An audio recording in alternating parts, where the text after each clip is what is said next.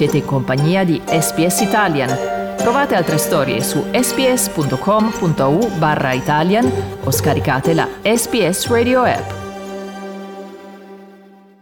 Sono Carlo Reglia insieme a Massimiliano Google e uh, con voi in diretta proprio su SBS. Ci state ascoltando appunto in diretta oppure in streaming o in podcast su sbs.com.u barra Italian. E se l'Australia si prepara a un nuovo governo in carica, nel Regno Unito invece ci si prepara a festeggiare la regina e i suoi 70 anni di regno. Si tratta del giubileo di platino che richiedono 4 giorni di celebrazioni, questo a partire da domani. I'm called Britain's loyalist royalist. Questa è Margaret Tyler che si definisce la più leale dei monarchici e come ascolterete se Anthony Albanese il suo obiettivo era quello di cambiare la stanza in cui lavora invece per Margaret la sua stanza deve rimanere esattamente com'è. Il suo appartamento a Wembley è tutto tappezzato di cimeli e reperti legati alla monarchia inglese, centinaia di piatti, tazze, ritratti ufficiali e anche sagome a grandezza naturale della casa reale sono stipate tra le sue mura. Margaret per quattro volte si è accampata di notte per incontrare la regina. Uh, you're on cloud nine, and when you think, when you come home, you think, I've just spoken to the Queen. It's almost in, as though it's impossible. E Margaret è in casa delle repliche dei bambini reali eh, non so se bambini reali nel senso di, eh, della monarchia o reali eh, in carne ed ossa. Spero, spero solo della monarchia. Speriamo. Addirittura ha fatto un ampliamento, una extension del suo appartamento per creare una stanza dedicata alla principessa Diana, una passione che ammette l'ha resa povera ma felice e anche una celebrità tra i eh, negozianti di souvenir. And if something new comes in, they ring me up, ring me up and say, Margaret, we got so and so. Do you want us to hold it for you? I can get down there in an hour.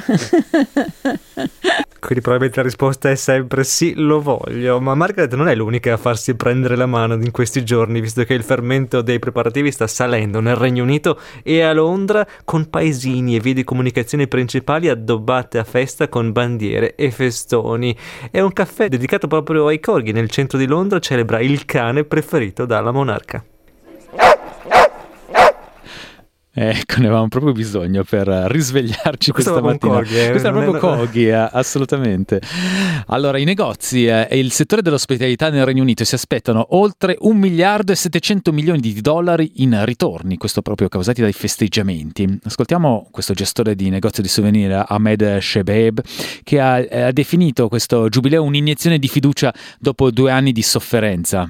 This time is better than before. I think like the, the last the before pandemic is very quiet, but now it's going to be picking up and business is almost it's fine. Lo ricordiamo, la regina Elisabetta è la prima monarca britannica a celebrare 70 anni di servizio. Durante il suo regno ha visto operare 14 primi ministri, concesso la sua approvazione a circa 4.000 documenti parlamentari e fatto inviare oltre 300.000 cartoline di auguri per i centenari inglesi. Quando si compiono 100 anni in Inghilterra e nel regno, la regina scrive sempre, creando una, così, con tutto questo, una eredità davvero affascinante per molti inglesi. She is mother of England, simply. She's mother of everyone. She's look after everyone. I love the Queen. No, I love the monarchy. It's you know when you see all the flags up and that, it looks you know it looks you know it looks amazing. Questa è naturalmente l'opinione dei monarchici, ma l'occasione ha scatenato una nuova ondata di sentimenti repubblicani. Una campagna di cartelloni pubblicitari eh, sta chiedendo che la regina Elisabetta II eh, si tramuti in Elisabetta l'ultima, mentre il presidente del gruppo di pressione repubblicano Graham Smith ha previsto un rapido declino di popolarità per la famiglia reale.